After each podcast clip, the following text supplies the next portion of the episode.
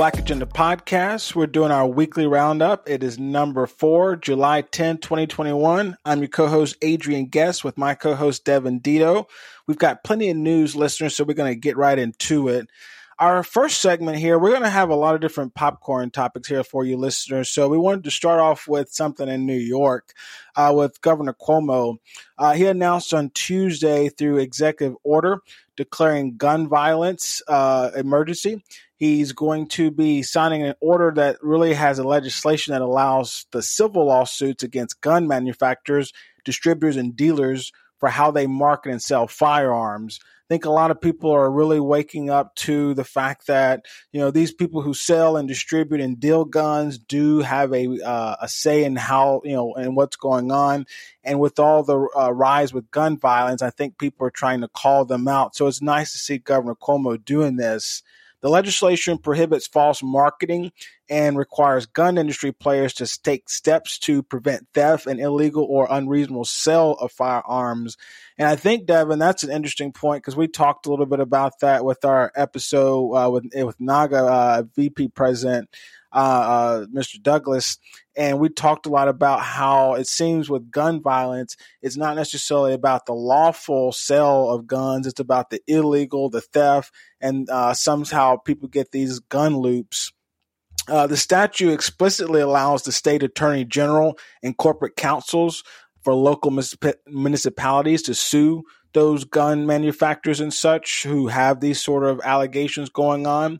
The governor noted that there were at least 51 shooting victims across the state over the 4th of July weekend, which that's incredible. I mean, 51 just in the 4th of July weekend. When you break down that number, as Governor Cuomo says, there are more people dying in New York of gun violence and crime than of COVID 19 right now. So, Devin, I mean, that's a lot to process right there.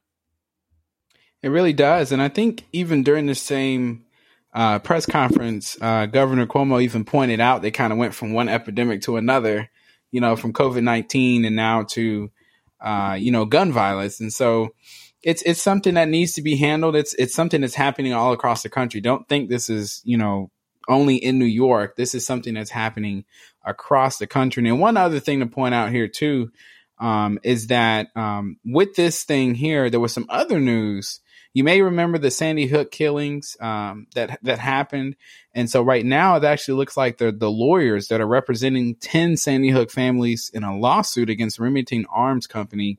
They have now accused the gunmaker of deliberately slowing the discovery process by filing tens of thousands of seemingly unrelated images and videos. And so, among the documents produced by Remington with more than 18,000 files depicting cartoons and, and emojis, along with thousands of personal photos and videos of people participating in activities like go karting. I mean, just meaningless things that they were filing, um, just making the discovery process just ridiculous. And so, at the heart of this lawsuit, though, are questions about how Remington marketed and advertised the model of AR 15 style rifle that was used in the Sandy Hook Elementary School shooting that killed 26 people um, in 2012. So, again, you kind of see that the executive order, Adrian, from, from Governor Cuomo goes at some of the marketing techniques that these gun industry players use. And so you see that's at the heart of this Remington Arms Company uh, lawsuit is the advertising of that particular model of AR-15. So interesting to see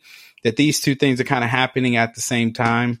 And so it'd be interesting to see how that actually turns out. That case does in, in Sandy Hook, but also if this executive order in New York actually leads to more cases uh, being filed against um, these gun manufacturers. So We'll definitely keep. You never know, Devin. I, I I hope that that that we can hold somebody uh, responsible because honestly, you know, we, it's hard to legislate, you know, gun violence and gun deaths.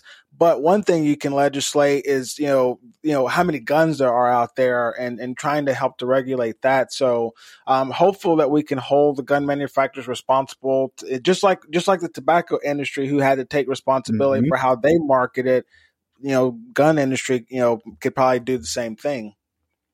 Yeah, to, to bringing up the tobacco industry is a great point because it is that's a very good comparison to what they're trying to do uh, with the gun manufacturers. It's an uphill battle now. It's a very steep hill to try to climb to get that kind of legislation passed, but like I say, we'll definitely keep you, you know, updated on that case and also that executive order um, in New York. So that's going to be our first topic. Our next story here is going to go. We're going to just give you an update out of Miami. Now, we did have an interview um, on a past weekly roundup with a professor uh, from Florida International University who told us, you know, some things about the collapse in uh, Surfside, Florida, of the condo. So just to give you an update right now, the current death toll stands at about 78 people. This is on Friday. Now, when you hear this, it may be more more than that, but as of right now, 78 people have been confirmed dead um, after the collapse of a condo building in Surfside. Uh, the mayor has called it heartbreaking. Uh, recovery recovery workers have toiled for 16 days trying to find victims in the rubble, and another 62 people remain unaccounted for. So hope is quickly uh, fading uh, for survivors who are who are looking and hoping they can reconnect with their family. Um, workers had out, actually demolished the remaining part of the condo building in Surfside, and so that allowed access to new areas of debris. Um, some voids where survivors could have been trapped did exist, mostly in the basement and the parking garage, but they did not find anyone alive. And instead, the teams recovered more than a dozen additional victims. And one last tidbit here is that no one has been pulled out alive since the first hours after the 12 story building fell on June June 24th. So just a really really heartbreaking story uh, coming out of Surfside, and it's not over yet. Still, 62 people remain unaccounted for. So, just a really, really tragic story there, Adrian. Yeah, we're we're hopeful that that maybe some things will change, but that I mean, it, when you when you when you talk to the experts like uh, Dr. Azizi, um, you know, it's it sounds like it's it's going to be a a, a long uh, recovery process there. So we'll definitely make sure to keep you updated on that. Um, this one, uh, listeners, to take you to another story is out of New Jersey. Um, really interesting. I, I want to say, Devin, I remember reading about, I want to say it was either New Zealand or Australia that had actually prosecuted some people over racial slurs and things like that. So it's really interesting because when you talk about how to eradicate racism, maybe we do need to figure out how to legislate it a little bit better. But this is out of New Jersey where a man appeared in court Tuesday after being arrested for allegedly shouting offensive language and racial slurs at his neighbors. Uh, and this was early during the day in the township of Mount Laurel. Man's name is Edward Cogney Matthews, 45 faces several criminal charges, including harassment and bias intimidation and trespassing, after a video circulating on social media showed him shouting offensive and racial slurs at his neighbors. According to an affidavit, Matthews was captured on July 2nd on a neighbor's doorbell camera, thrusting his hips in a lewd motion while laughing while looking at the camera. He is also heard saying effing monkeys the neighbor is a black woman and is on the homeowners association told police matthews called her racial slurs over the past few months. The affidavit says this. The affidavit also states that matthews actions were an attempt to intimidate her to move out of the neighborhood on Monday, police arrested Matthews at his home where dozens of people were gathered. Uh, video from CNN affiliate KYW shows bottles being thrown at Matthews, uh, also thrown at his home and at the police that were escorting him to the police vehicle. So, Devin, that's an interesting story there. When you try to talk about, you know, you know, uh, somebody just literally intimidating someone with racial slurs and things like lewd behavior to get them to move out of the neighborhood. Um, it just it, it's definitely you know you know very reminiscent. I mean, this guy is uh, white, yeah, definitely reminiscent of you know some sort of white supremacy tactics or something by the KKK or uh, just really really harmful uh, stuff about you know going you know, going towards us, um, trying to get us to move. I, I, it's just just really disheartening to see that we're in 2021. Uh, we're trying to, you know, have this kumbaya moment with the new administration, build back better, getting, you know, done with this pandemic. And then we have nutcases like Edward who, for some reason, want to, you know, be like we're in the, you know, the good old days or whatever, like Cindy Hyde Smith, I guess. Uh, yeah, I guess so. You know, she doesn't want the woke people to vote. She wants people like this guy to go to the ballot box. But yeah, I mean, it's just pathetic, pitiful, you know, a sad excuse for a person who wants to say, you know, effing monkeys and, and just really act a a whole fool, you know, basically on camera in front of people. And what gets you, or what got me was just how how bold and brazen it was because he knew he was on camera and he didn't care. He just was going to say what he wanted to say because he feels as though, you know, it's like that mentality that we always talk about with the folks who have embraced the things that Donald Trump says. There's an ownership that they feel that they have over this country. And he felt like he was, you know, in control of the neighborhood and he gets to pick and choose who lives there. And so he thought he was just going to act a fool and, and, force this woman to move out of the neighborhood. And, you know, it, this is a new era. It doesn't work like that anymore. You don't have that kind of control. And so he, he got what he deserved. And watching the videos, I mean, there were hundreds of people standing outside this man's house. He had, he had touched a nerve that I don't think he really. I can expected. imagine because I mean, you we talk so much about stories of how we as black homeowners have such a hard time, you know, with with with making it, whether it's be getting mm-hmm. into those nice neighborhoods, you know, selling our homes at higher value, getting them appraised properly, and then when you've got a situation where someone just uh, you know does this and just tries to get you to move out after you've worked hard to get there, to exactly. get your kids in good schools and stuff like that, um, it's ridiculous to. I mean, this person who thinks he, you know, is deserving to be there. Yeah, exactly. You know, if if we were like uh, the Breakfast Club, I guess we could have a donkey of the day or something, but we don't. So. now, yeah, I wish we, if we had it, he would definitely, absolutely get it. So, but uh, our next story here, uh, we're gonna go. We talked about it last last week, but uh, Olympian Sha'Carri Richardson, we just wanted to give you an update on this. So we actually got some news from the the U.S. Uh, anti-doping agency. Uh, they've written a letter in response to her being suspended, um, and they essentially uh, said that you know there are ways to mitigate harsh consequences, but they said that they cannot change the, the rules unilaterally. Um, they called it heartbreaking that she'll now miss the Olympics, and they said that the World Anti Doping Agency's rules concerning marijuana must change. And so, if you don't know, Sha'Carri Richardson was suspended for 30 days over the positive marijuana test, which was going to keep her from the 100 meter race at the Olympics. It's now been confirmed that she will miss the Olympics entirely after she wasn't selected for the U.S. Olympics team uh, 4x100 relay uh, so she won't run the relay. She will not run in the 100 meter race. So she's not going to be there at all. And after she accepted the 30 day suspension, um, the U- the U.S. anti-doping agency said that there is, they said, quote, there is no legal, no longer any legal process to challenge it or to reverse it because she has accepted it. So just wanted to give you that update there. Shakira Richardson, we will not see her um, at the Tokyo Olympics. Yeah, that's unfortunate. For I mean, the good thing is that it's not like it's a one shot deal. Hopefully, she'll be able to uh, keep up her training uh, so she can you know you know represent later on down the road.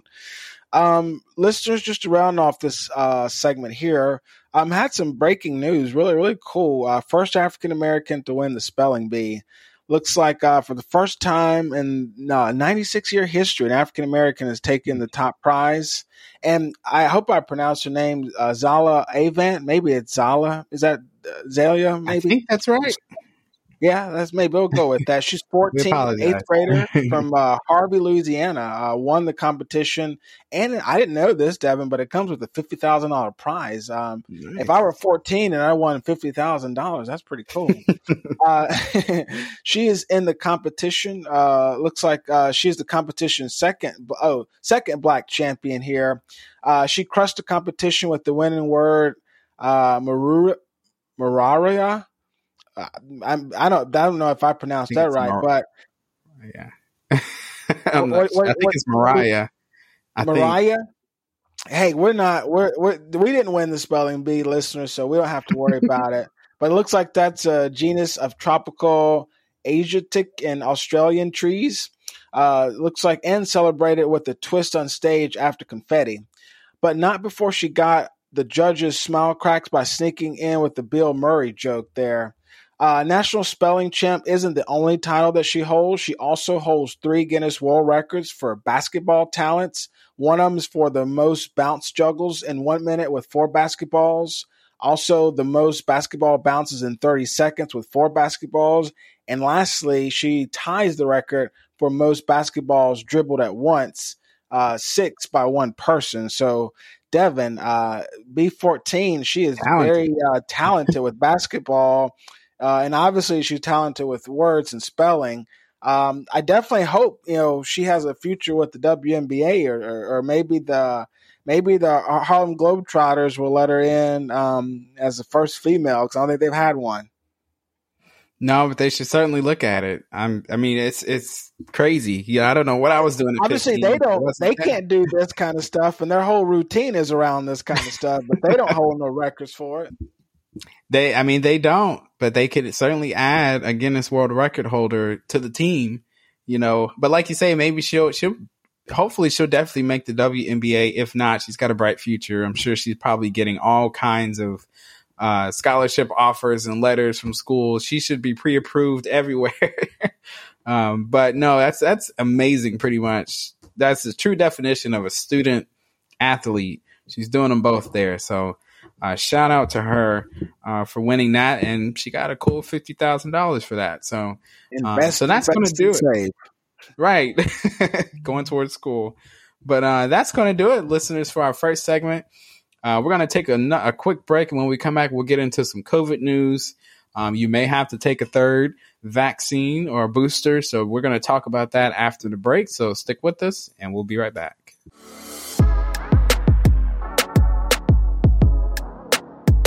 Thank you for listening to the Black Agenda podcast.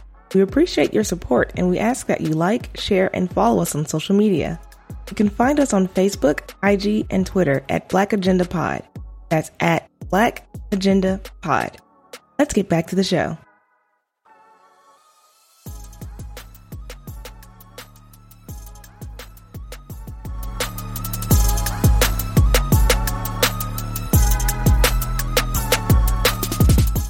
Right, welcome back, listeners. So, like we said before the break, there is a possibility that you may have to take a third COVID vaccine or really a booster shot um, to beef up your um, your vaccine uh, from Pfizer. And so, what, what's really happening here is so as the weather has warmed up, we've seen the coronavirus cases plummet, um, and we've kind of gone back to normal. But in recent weeks, that has kind of stalled out. So right now uh, the CDC is starting to notice what they call localized hotspots that are starting to emerge across the country.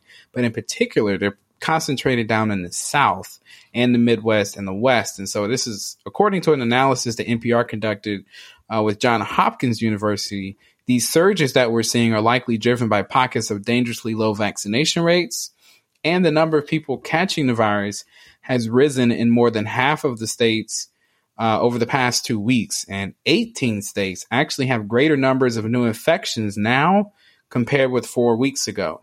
And that includes states like Arkansas, Florida, Iowa, Missouri, and Oklahoma, where new daily cases have actually doubled.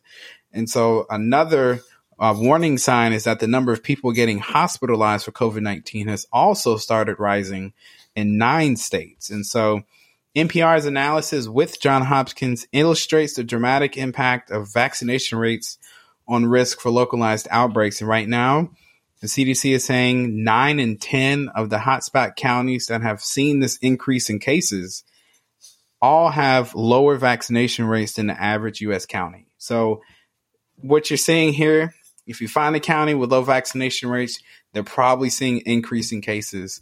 Um, and so, Adrian, we're both vaccinated, but as we, as we know, there are some people who are just stubborn, aren't going to do it, think it's going to kill them, whatever it may be. But obviously, we're starting to see some signs that COVID might be trying to make a comeback here. Yeah, Devin. I mean, it's it's crazy. Um, we're back to you know 2020 with you know this you know misinformation uh, campaign against you know getting your vaccines. I don't I, I don't know if that's what the slowdown is in you know the South, the Midwest.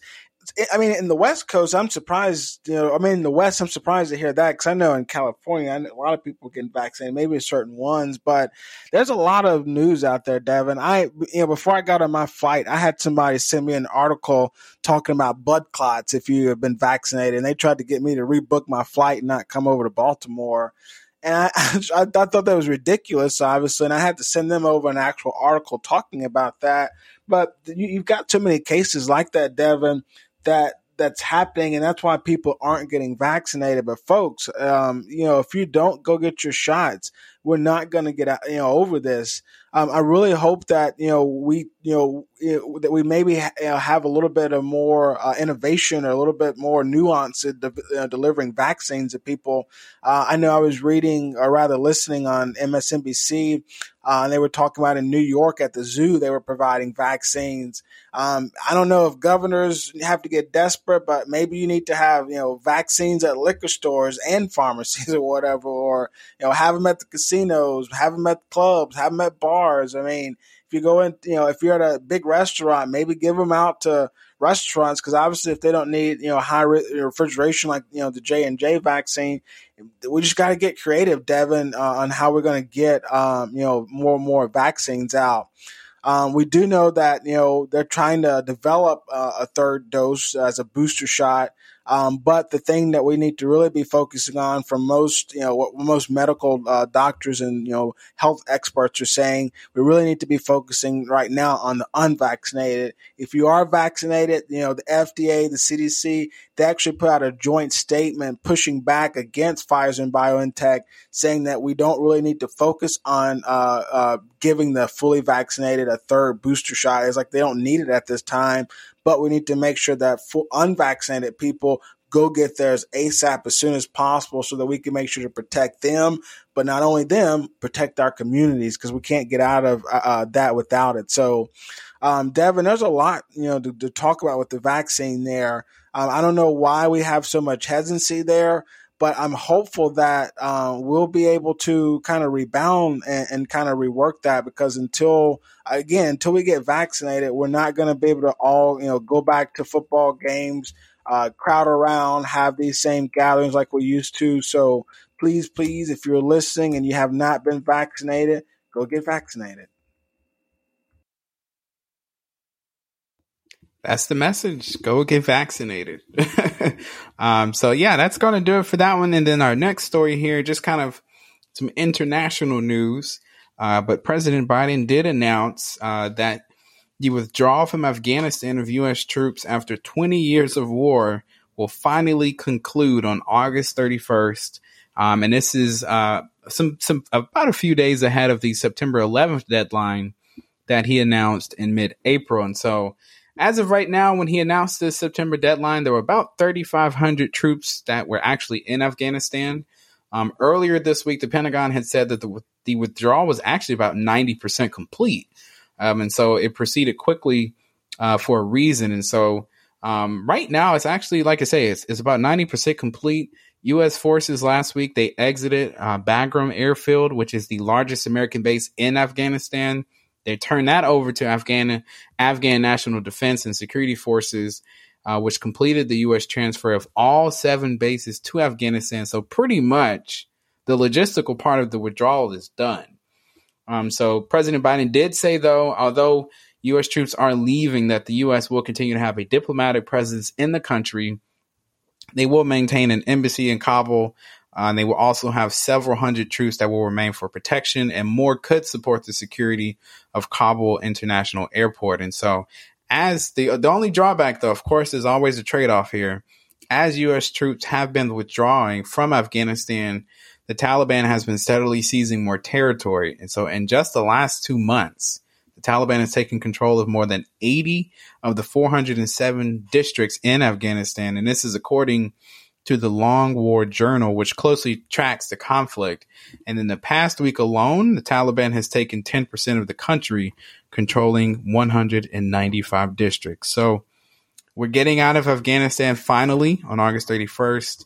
Um, but like I say, the Taliban is making headway. So hopefully that doesn't turn into another uh, headache down the road. Yes, you're absolutely right. We hope that that uh, is something that we can kind of see some resolve over because we definitely need our troops home.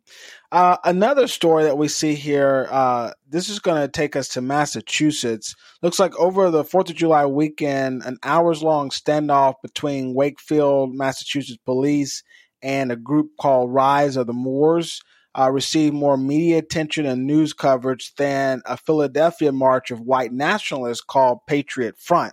So a little bit of uh, you know double standard here, as, as, as we've seen. Uh, one reporter put it this way: Six months after a mob of white folks tried to take over the federal government, white white right wing domestic terrorism remains the greatest threat to America. And yet, America needs the narrative of the black boogeyman and will focus on that and dismiss the threat coming with white uh, white supremacists and white nationalists. So it's a really really interesting story to see kind of how that attention is different. The article goes further to say 11 members of the Rhode Island based Rise of the Moors, a black nationalist group formed decades ago in the spirit of Noble Drew Ali of the Moorish Science Temple of America and Elijah Muhammad of the Nation of Islam. Uh, 11 members of that group were arrested following a highway traffic stop. The group was headed to Maine for training and had camping equipment. Police reportedly noticed the men uh, were armed and with military gear. Um, they parked them on side of the road on I-95. The police reportedly asked the men for drivers and gun licenses, which they did not produce. So Obviously, this was a situation that was very hostile. Uh, they considered themselves indigenous people uh, and American nationalists, but not U.S. citizens. Um, despite the Southern Poverty Law Center labeling them as an anti government, anti police sovereign citizens group, the group's leader, also uh, the group's leader, Jamal Lattimore, also known as Talib Abdul Bey, denied this characterization and said he sought a peaceful resolution with the police. So, Devin, a really interesting story there. Uh, I, I am not sure about this black nationalist group because uh, I know that you know any sort of form of nationalism can can often be uh, driven too far. I'm I'm definitely more inclusive of everybody, um, but I definitely understand you know the part of the double standard because we did you know obviously the Philadelphia white nationalist group you know Patriot Front. You know where's the uh, where's the news article about them? well, black people with guns is always very scary. So that's like the worst nightmare of a lot of people in this country. So not really surprised that it got as much attention as it did, especially when they were all in, in all the tactical gear and stuff. Um, you know, it scares a lot of people, rightly or wrongly. It just does. Um, but I've heard of the Moors too. This wasn't the first time I've heard of them. Um, so it's interesting that that happened. That's because I've read a couple other stories about them, and this is starting to pop up in more places. So this may not be the last time we actually talk about uh, the you know the the Moors in that group. So uh, interesting story though. But our, our, last topic here before we go into break um, is going to go come out of Haiti. So you may I'm sure you've heard, but Haiti is kind of in real turmoil right now. Um, on this past on July 7th or just this week. Uh, Haiti's president uh, Jovenel Moise was assassinated by armed assailants who stormed his private residence in the capital, Port-au-Prince, on on the seventh. Uh, a group of gunmen broke into his home uh, in the Pèlerin neighborhood at about one o'clock local time on Wednesday, and he did shoot and assassinate the president twelve times in his own home. Um, and so after that happened, Haiti has gone through about 24 hours of gun battles uh, with suspects in the assassination of Haiti's president. Uh, the nation's authority actually announced the arrest of 20 people, and they've now called on the United States to send troops to help protect crucial infrastructure. Um, and, it, and it looks like they're going to get some support, but not what they want. In Washington, um, a senior Biden official said that the FBI and the Department of Homeland Security officials would go to Port-au-Prince as soon as possible to assess how they can help. The official also did say that they're at least right now, quote, there are no plans to provide U.S. military assistance at this time. So, um, really tragic story happening down in Haiti. We pray for them and hopefully they can get through this time. It is, it's delicate right now, Adrian, because you know their leader has has been assassinated and it just seems like they're descending into real chaos and you just hope that they can find a way out of this but you know there's a power vacuum and you know how people act uh, when when they you know power is at stake. So just a really chaotic situation happening. Yeah, I mean we've we've been there before to a degree with with our country where we've had our leader get assassinated, But you know, fortunately for you know you know America, we are a, a pretty strong uh, democracy, and we have you know a system in place for when those sorts of actions happen. Um, but a country like Haiti, you know, does not have those same systems. You know, definitely uh, hoping that that situation gets worked out. So, uh, listeners, uh, this is our new format that Dev and I are trying to do where we have, you know, quicker, you know, usually we have like hour long news segments and then we do our quick hits. But we've decided to condense it down, give you two good news segments and then some funny quick hits at the end. So we would love to get your thoughts on, on what you think of our new format. Uh, go to our social media. We always talk about that so much, but make sure you go there. Uh, shoot us a quick message if you want, you know, uh, uh, use our hashtag when you post about sharing us and say, hey, they got a new format that's awesome. Y'all would love it. Uh, but yeah, send us your thoughts. You can even send it to our email, info at blackagendapod.com. But either way, let us know. We would love to hear your thoughts. We're going to take our uh, another little break here. Uh, our last break, actually, and then we're going to come back with our quick hits and our ending. So stick with us. We'll be right back.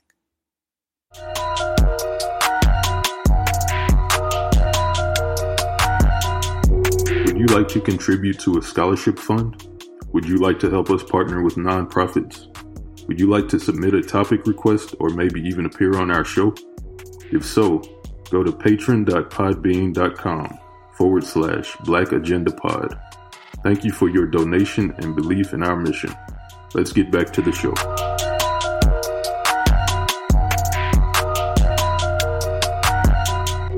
All right, listeners, let's get back into it here. Let's go ahead and round off with our quick hits here. Um, before we get into our funnier quick hits, I found a very inspirational quick hit here, some self exoneration. Looks like 55 year old Clyde Beasley was wrongfully incarcerated for many years in the state of California. However, while behind bars, he was able to skillfully exonerate himself and get his case overturned. Now, as a free man, he has launched the Prison Reform Project to help other innocent prisoners and their families. In addition to bringing more awareness to wrongful convictions and the need for prison reform, his nonprofit organization also focuses on giving comfort and guidance to families and their loved ones who are in prison. He was inspired to launch his organization after learning there were more people in prison in the United States than any other country in the world, and 33% of all inmates in the United States are actually African American. Another cool thing about this, Devin, in response, because there's a, there's a lot of different initiatives uh, uh, uh, that are helping to overturn wrongful convictions. One popular one, or rather, uh, very famous one, is the Innocent Project. But a lot of states have actually started to adopt different changes. Uh, the state of Connecticut recently, uh, they've just made it become the first state to make telephone calls free for inmates to their family.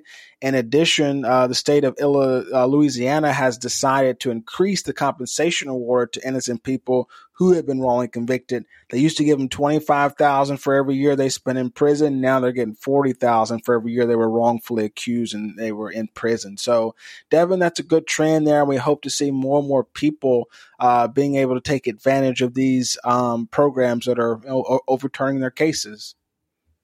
No, and right, rightly so. Um, you know, shout out to Louisiana, hey, moving that um, compensation up from twenty five thousand to forty.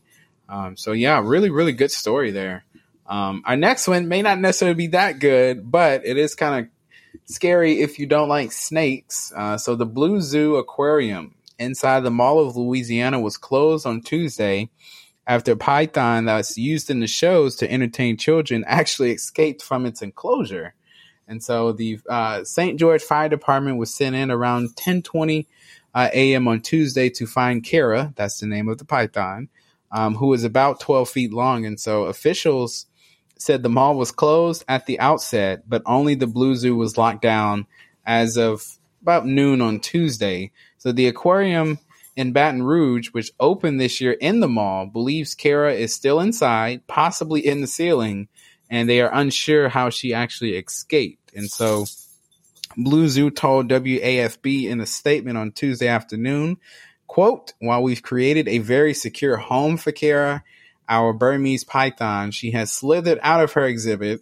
Kara is non-poisonous, uh, friendly snake that enjoys her time interacting with guests during our snake education shows. And so Kara is an adored member of our Blue Zoo family. So, as adored as she may be, if anybody runs up on Kara, she can be very scary um, and frightening to a, lot of people, you know. So, there's a python on the loose apparently in the mall.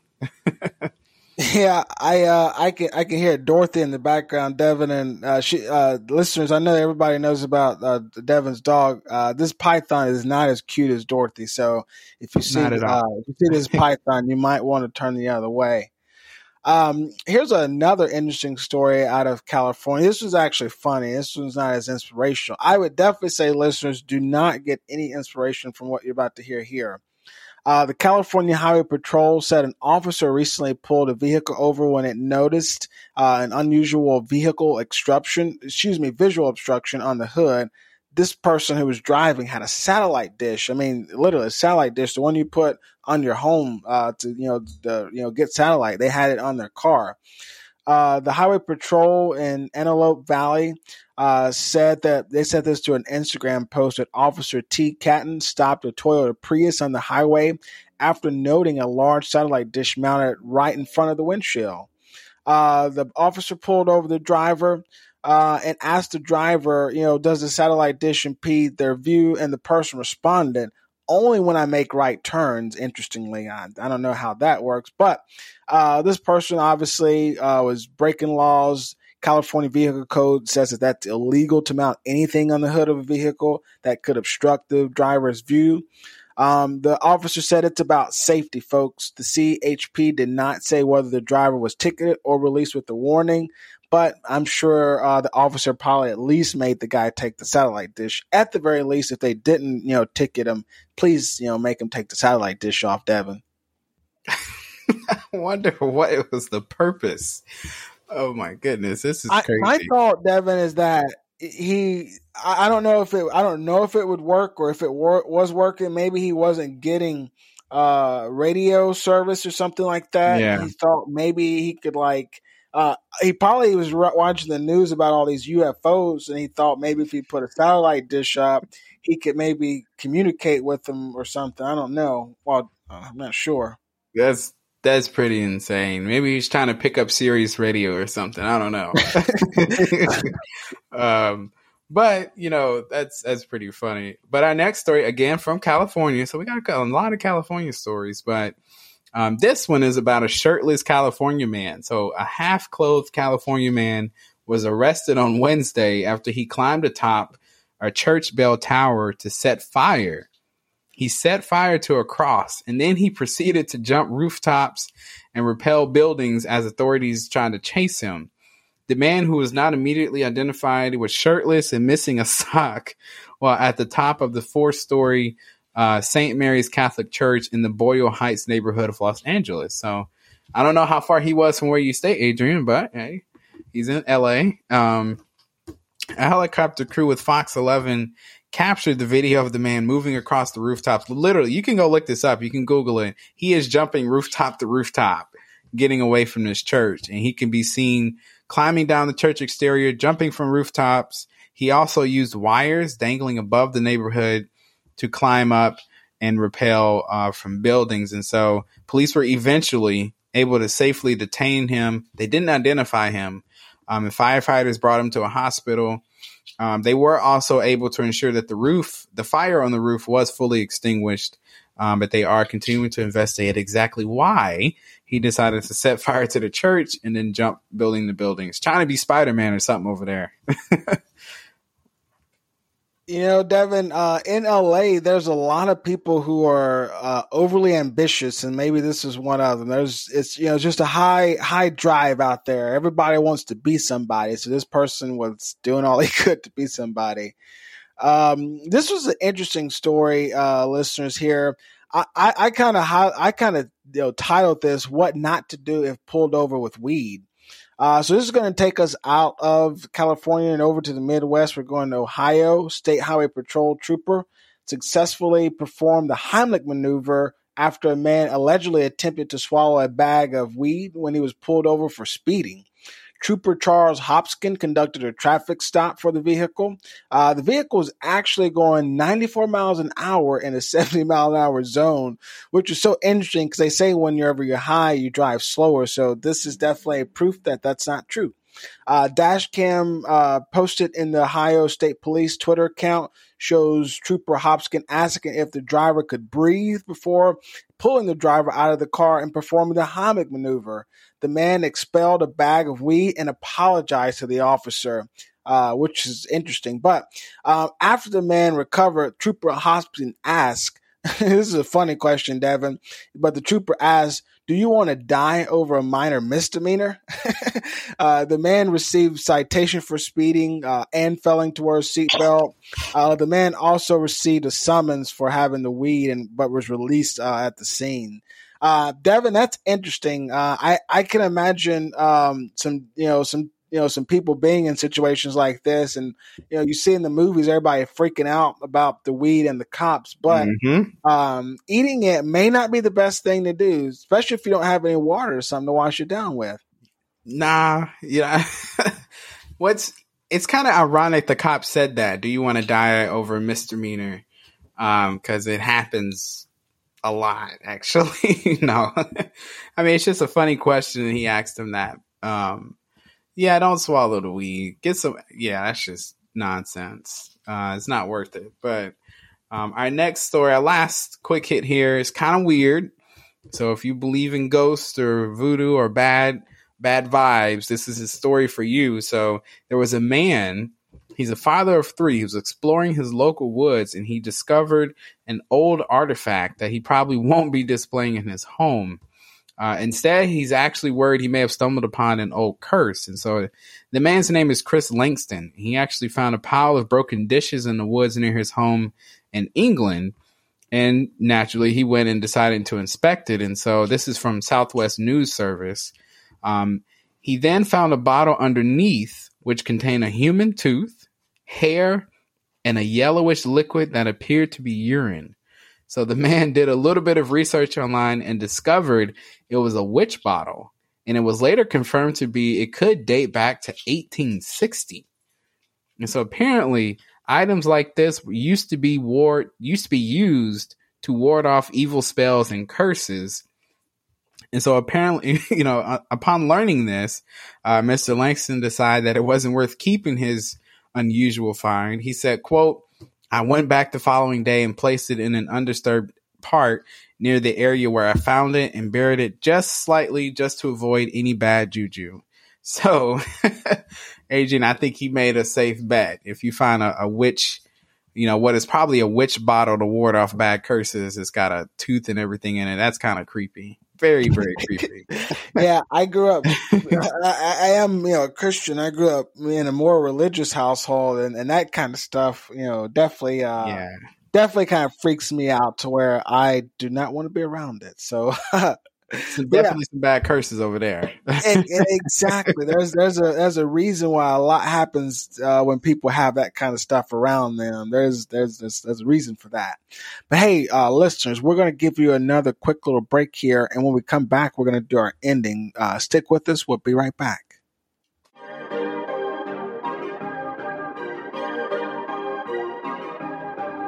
You have been listening to the Black Agenda podcast hosted by Adrian Guess and Devin Dito.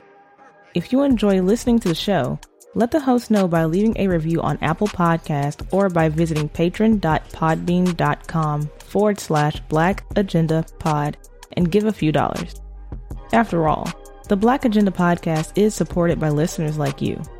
Let's get back to the show.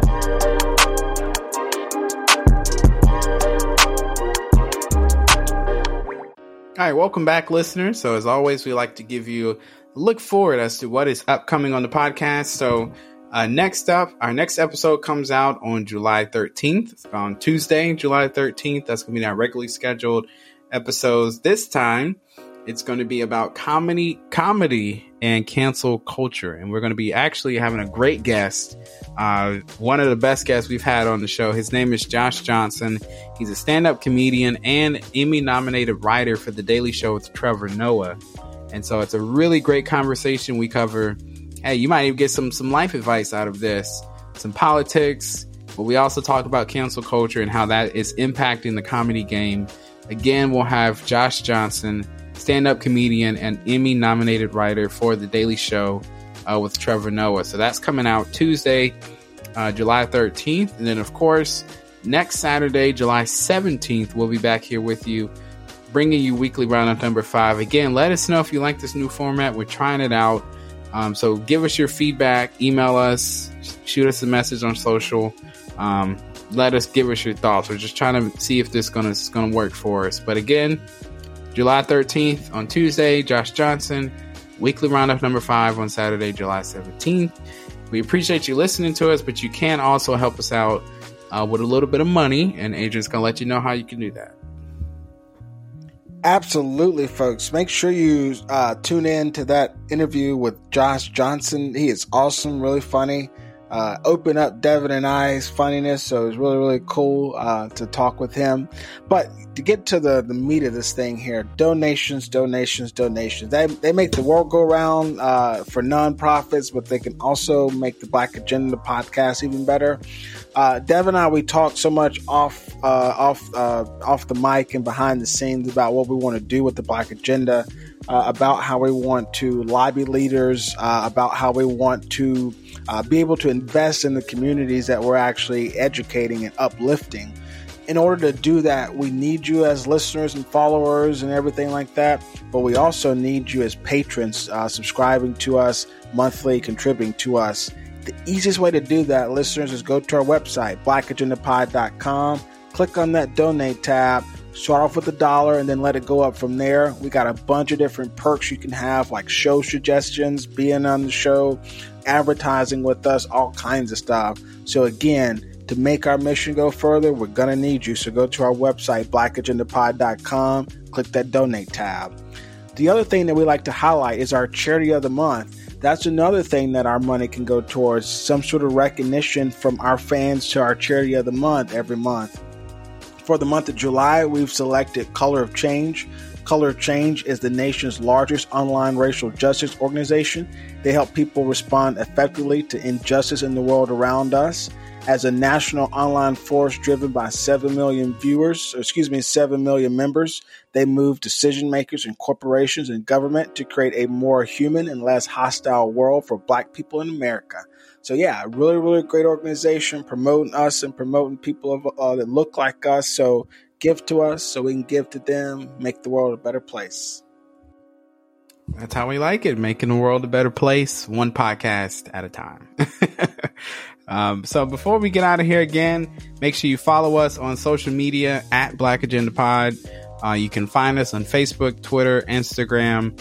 We love it when you share it. We love it when you listen and donate and help us out. So again, at Black Agenda Pod is where you can find us. Also, we do have a YouTube channel. Um, just search the Black Agenda Podcast and you'll find some great, great, great content up there. Um, so all different kind of topics that we try to bring you and educate the people on. Um, so make sure you go share, like, share, and follow. Um, just do it all. Help us out. We're trying to grow this thing. So again, uh, for me and Adrian, we appreciate you listening to us. We hope you like this new format let us know. You can email us at info at blackagendapod.com. Um, again, that's info at blackagendapod.com. Shoot us an email. We will respond and talk to you. We want to hear your thoughts about it. Uh, but again, we appreciate you listening and staying with us, and we'll catch you guys next time.